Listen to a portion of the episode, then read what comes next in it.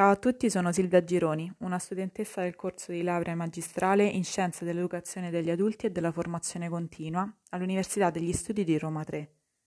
Questo primo podcast fa parte di un progetto a cui noi studenti del corso di Pedagogia delle Risorse Umane stiamo aderendo, grazie anche alla collaborazione della professoressa Valeria Caggiano dell'Università degli Studi di Roma 3. Prima di entrare nel vivo del nostro discorso ritengo necessario porre l'attenzione su dei punti focali che poi andremo ad affrontare.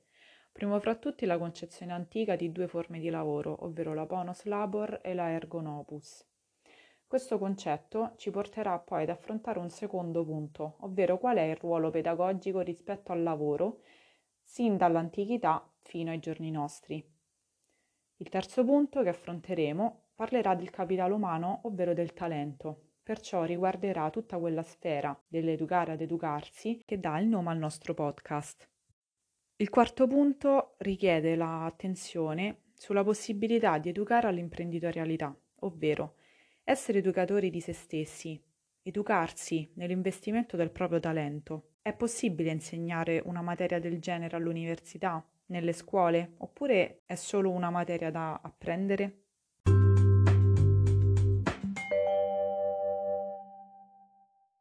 Come ho anticipato, il primo argomento riguarda i due concetti del lavoro come ponos labor e come ergo nobus. Questi due termini risalgono fin dai tempi dell'antichità. Il primo, ponos labor, è un termine coniato prima dai greci e poi ridefinito dai latini. Secondo questa visione, infatti, il concetto di ponos labor si riferiva principalmente al lavoro degli schiavi, ritenuti uomini inferiori, incapaci di formulare fini per sé e completamente dipendenti dagli ordini impartiti ai loro padroni. Questo tipo di lavoro veniva svolto quindi da soggetti eh, che erano considerati come strumento, macchine o addirittura come robot, per cui infatti erano tenuti a svolgere lo stesso ripetitivo lavoro per una durata di tempo molto lunga. Questo lavoro quindi era sottoposto dall'imperium di qualche altro soggetto, quindi un soggetto eh, più potente, più dispotico, che poteva essere appunto il padrone, oppure anche il potere istituzionale o culturale organizzativo che esercitava la società nel soggetto. Nel lavoro servile quindi non si poteva ammettere proprio la sosta del soggetto, cioè si cercava di far tacere l'anima affinché proprio il, lo schiavo non potesse mai ragionare e formalizzare il pensiero attraverso la crisis, quindi il pensiero critico, la critica vera e propria. Questo termine, la crisis, non serviva perché implicava al, allo schiavo di fermarsi, di avere del tempo per fermarsi, imprigionando quindi se stesso ancora di più nel movimento automatico che veniva richiesto ovviamente nel svolgimento del lavoro. Il ponos labor quindi non poteva in nessun modo essere un'occasione di libertà e di responsabilità, perché chi lo esercitava, quindi lo schiavo, il soggetto che esercitava questo tipo di lavoro, eh, gli era negato per principio la libertà intellettuale di non essere schiacciato dal, dal controllo, quindi dall'imperium. Il suo compito infatti era quello di portare avanti gli ordini impartiti da, dal, dal soggetto che può essere l'imperium, come può essere eh, il potere istituzionale, e, di, e di, non uh, differenziare quindi il suo essere dal suo dovere essere. Lo schiavo quindi doveva assolutamente ricoprire un ruolo di sottomesso nella società. Per quanto riguarda invece il concetto di lavoro come ergonopus, che invece in questo caso è un termine che ricorre principalmente ai romani, viene considerato diverso dalla visione Ponos, perché oltre agli schiavi che erano sottomessi dall'imperium, vi erano anche delle persone, dei soggetti superiori ai propri padroni, superiori in termini di intelligenza, di perizia tecnica, anche di attitudine, proprio perché dimostravano un comportamento, una predisposizione all'insegnamento del proprio lavoro. Cercavano quindi di apprendere e di insegnare ciò che apprendevano attraverso una volontà maggiore di un'azione benevola. In questa concezione, infatti, che cosa troviamo? Troviamo dei soggetti che non potevano essere, mh, non, mh, più che non potevano, non meritavano proprio di essere considerati schiavi, perché agivano proprio da uomini liberi e responsabili, al contrario di quelli che invece esercitavano il compito, il, il proprio compito, il proprio dovere nella, ehm, nella forma di lavoro ponos labor. In questa invece, in Ergonopus, quindi, eh, il loro stesso lavoro lo sfruttavano per divenire migliori perché sentivano più che altro l'imperium, quindi quel controllo di cui parlavamo prima, come una vera e propria violenza sul proprio essere.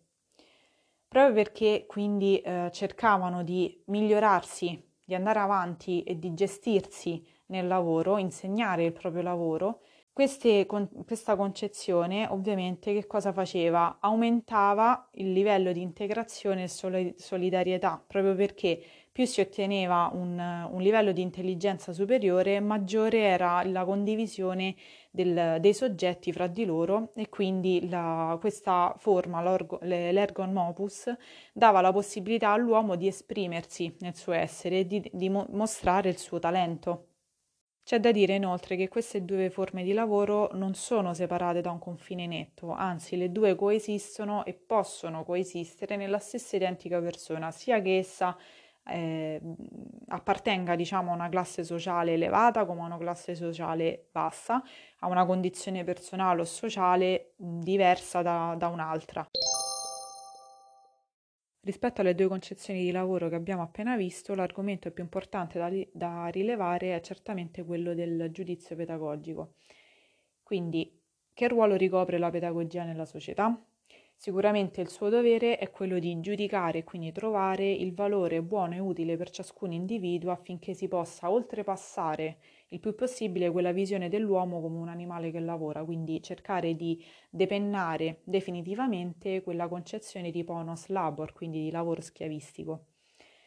In che modo? Eh, la pedagogia cerca di ampliare e di integrare armonicamente sempre di più la ragione tecnica, quindi cercare di ritrovare nell'individuo quella sfera del pensiero critico, la crisis che, di cui parlavamo prima, eh, affinché possa elevarsi maggiormente all'interno della società.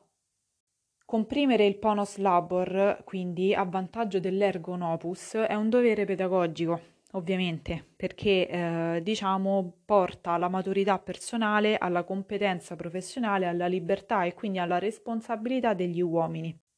In questo momento possiamo definire quindi il ruolo che ha avuto eh, la pedagogia all'interno della, della società nel corso della storia, sia per quanto riguarda la prima rivoluzione industriale fino al periodo del Taylor Fordismo, abbiamo avuto una visione dell'uomo ehm, quasi alienato, estraniato dal lavoro, concezioni che magari eh, risalgono alla, a Marx, in cui utilizzava il termine alienato per, eh, per definire quel, quel, quel soggetto che ripetutamente svolgeva lo stesso identico lavoro e quindi eh, risultava estraniato dal, da se stesso, quindi non, non, riusciva più a ritrovare il suo essere, perciò quella visione, come anche la catena di montaggio che ha de, del, insomma, del periodo Taylor-Fordismo, ha mh, consacrato ulteriormente quella forma di lavoro che non, non viene assolutamente approvata dalla pedagogia tutt'oggi.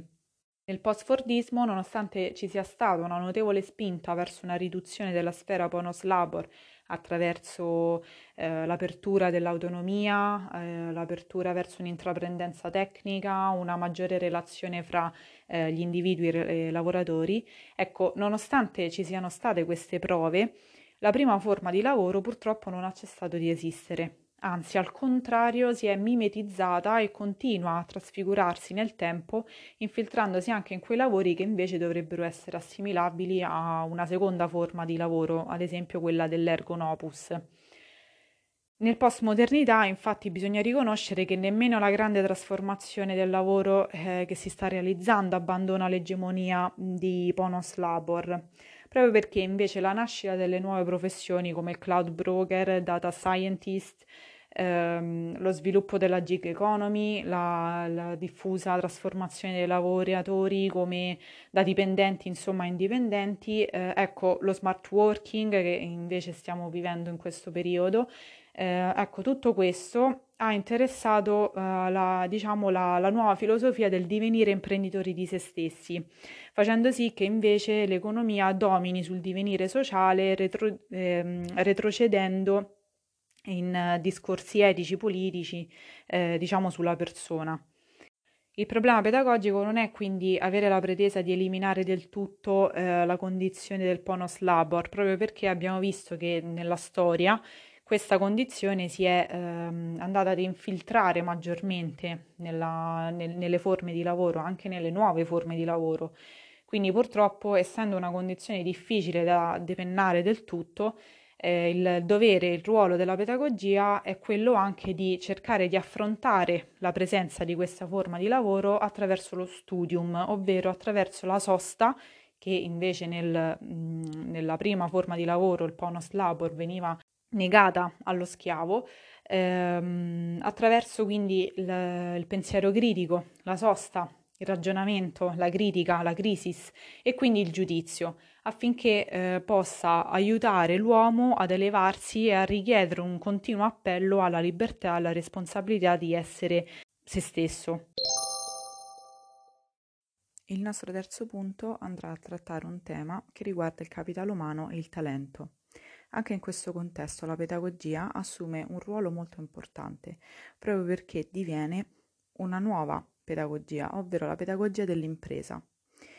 Fare impresa diventa quindi un esercizio della ragione. La pedagogia infatti deve valorizzare tutti quei saperi professionali e le pratiche imprenditoriali, cercando di coinvolgere al massimo la comunità che ne fa parte. In questo caso quindi la rilevanza riconosciuta all'economia del capitale umano deve tradursi quindi in competenze come il bene comune. Quindi la progettazione delle competenze cercherà di valorizzare quell'incremento dello stesso valore. La pedagogia quindi deve anche favorire lo sviluppo umano, ovvero i lavoratori devono riuscire a condividere le loro esperienze e competenze affinché essi possano crescere e migliorare tutti insieme in comunità. La responsabilità dell'impresa quindi eh, sta nel, nel suo valore culturale. La cultura imprenditoriale quindi deve garantire l'innovazione e la specializzazione tecnica, ma anche e soprattutto lo sviluppo umano, quello di cui parlavamo prima, lo sviluppo umano che la pedagogia cerca di eh, coinvolgere e di importare all'interno delle, delle vite delle persone. Senza questo sviluppo umano, ovviamente, nessuna azienda potrebbe raggiungere eh, determinati obiettivi, perché le imprese possono essere uno fra gli attori fondamentali dello sviluppo, proprio perché cercano di essere in stretta corra- correlazione al capitale umano e quindi al concetto di talento. Il talento, quindi, è una componente del capitale umano. Si presenta come uno schema di azione vincente che ogni individuo eh, tende a riprodurre in più contesti. L'individuo infatti cerca di utilizzare le competenze di cui dispone e acquisisce in corso d'opera quelle che sono necessarie per ottenere mh, un risultato eccellente durante il percorso lavorativo. La speranza dunque eh, risiede nel fatto che il talento si trasformi ehm, da motore tacito in risorsa esplicita, ovvero ehm, si trasformi in un vantaggio eh, per quanto riguarda l'individuo e l'organizzazione. Attraverso quindi il raggiungimento della filosofia del talento, la società ha, ehm, ha sviluppato una predisposizione alla libertà e alla responsabilità, quella di cui parlavamo prima, che è eh, un, il vero e proprio dovere della pedagogia.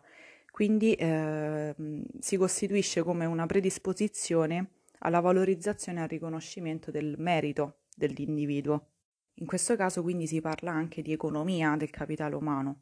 Economia perché? Perché il capitale umano è in questo caso un ottimo candidato per la massimizzazione del profitto, perché eh, più le imprese e le istituzioni investono nel talento dell'individuo e quindi nel merito, più in termini di redditività eh, la sua accumulazione risponda alla crescita economica. Infatti, se il lavoratore è maggiormente istruito, eh, non, non, avrà problemi a spuntare nel mercato del lavoro rispetto magari a uno meno istruito. Il capitale umano quindi dà luogo a una crescita continua nel tempo fino a riportare eh, diciamo, il funzionamento del sistema economico. Per fare questo quindi eh, l'aumento del tasso di investimento sul capitale umano, nonché la, quindi la massimizzazione del profitto, serve il punto chiave, ovvero le competenze. Queste aprono dunque la strada all'occupabilità e anche alla prosperità. Infatti l'Europa di questo ehm, è convinta, si fa portavoce, ovvero chi è dotato delle giuste competenze ehm, può aspirare ad occupazioni di qualità e quindi esprimere appieno le proprie potenzialità. È necessario quindi che le aziende si preoccupino eh, dello sviluppo delle risorse umane, quindi uno sviluppo che passa attraverso la formazione e che si realizza tramite eh, le attività di coaching oppure di mentoring.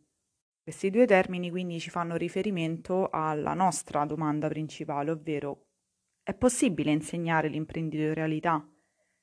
Sicuramente questa può essere appresa, non a caso infatti le persone che sin dall'infanzia sono esposte a un'educazione imprenditoriale diventano facilmente imprenditori da grandi.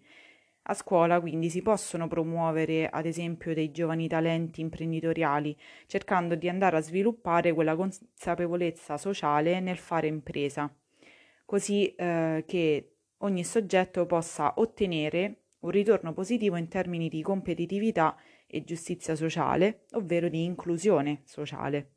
A questo punto la domanda che sorge spontanea è questa. Visto che le competenze favoriscono lo sviluppo della pedagogia dell'impresa e quindi dell'educazione all'imprenditorialità, è possibile spiegarle, insegnarle in quei contesti scolastici e di apprendimento, che possono essere le scuole o le università? Per rispondere a questa domanda bisogna fare riferimento al ruolo che assumono l'istruzione e la formazione all'interno della società. Queste infatti cercano di valorizzare il talento di ogni singolo individuo. Le scuole e le università infatti dovrebbero eh, dotare tutti i loro allievi di un'ampia gamma di competenze affinché queste possano spianare la strada alla realizzazione e allo sviluppo personale. Quindi in futuro eh, avremo studenti, lavoratori che ovvero una competizione delle imprese per eh, diciamo, arruolare gli individui talentuosi in grado di poter creare un vantaggio eh, per chi li assume, quindi per, per l'impresa stessa. Non basta quindi la strategia di reclutamento, sono coinvolti verso una cittadinanza attiva, verso un'inclusione sociale, verso anche un'occupazione. La scuola però mh, mm, non viene definita come inclusiva perché si apprende insieme, anzi lo diviene se eh, all'interno dell'apprendimento si riescano a generare nuovi sviluppi, nuovi orizzonti, nuovi modi di crescere insieme, di fare comunità. L'obiettivo quindi è quello di promuovere il talento di ciascuno, cercando di soddisfare le esigenze educative di tutti e accogliendo anche le differenze e le diversità perché queste possano arricchire principalmente l'apprendimento di ciascun individuo. Ovviamente per fare questo, per rendere tutto questo possibile, serve ed è necessario che i manager e i responsabili di tutti i livelli acquisiscono quella che viene chiamata mentalità orientata al talento.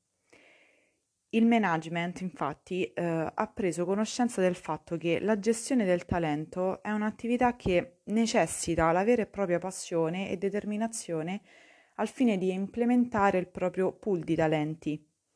Ovviamente questo che cosa va a generare? Va a generare quella che viene chiamata la guerra dei talenti. In Europa la maggior parte degli Stati membri non ha linee guida per metodi di insegnamento all'educazione imprenditoriale, perché secondo la Commissione europea eh, l'imprenditorialità come competenza mh, mm, non implica una materia specifica mh, mm, che va eh, insegnata, ma richiede quindi uno stile di insegnamento basato sul lavoro dei progetti e di apprendimento attraverso l'esperienza. L'insegnante imprenditoriale quindi utilizza dei metodi di insegnamento attivi, spronando perciò gli studenti a dare il meglio di sé e mettendoli costantemente alla prova.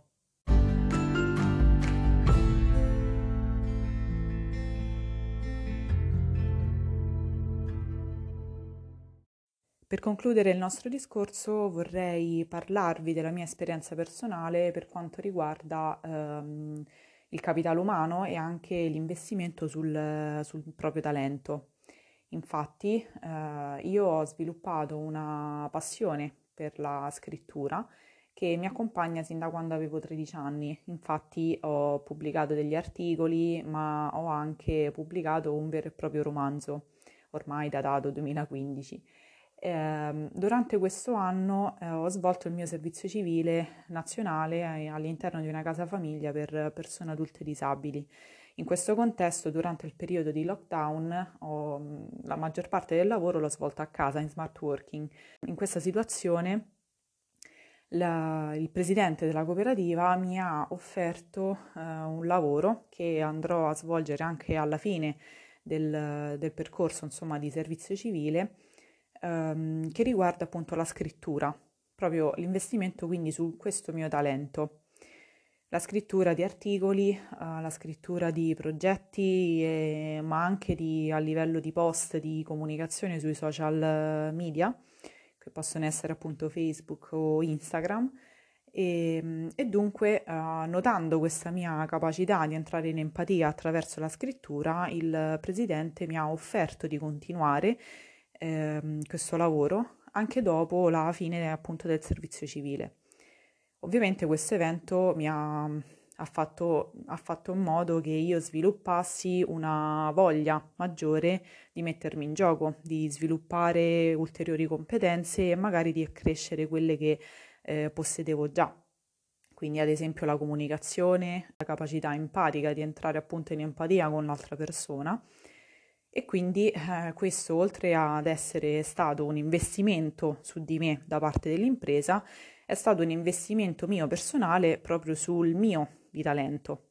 Dunque l'importanza di eh, investire sul, sui propri talenti, quindi il fatto che il presidente mi abbia accolto all'interno della sua pool di talenti ha fatto sì che entrambe le parti, quindi sia il singolo individuo che sarei io, sia l'intera impresa, potessero crescere insieme e eh, andare oltre.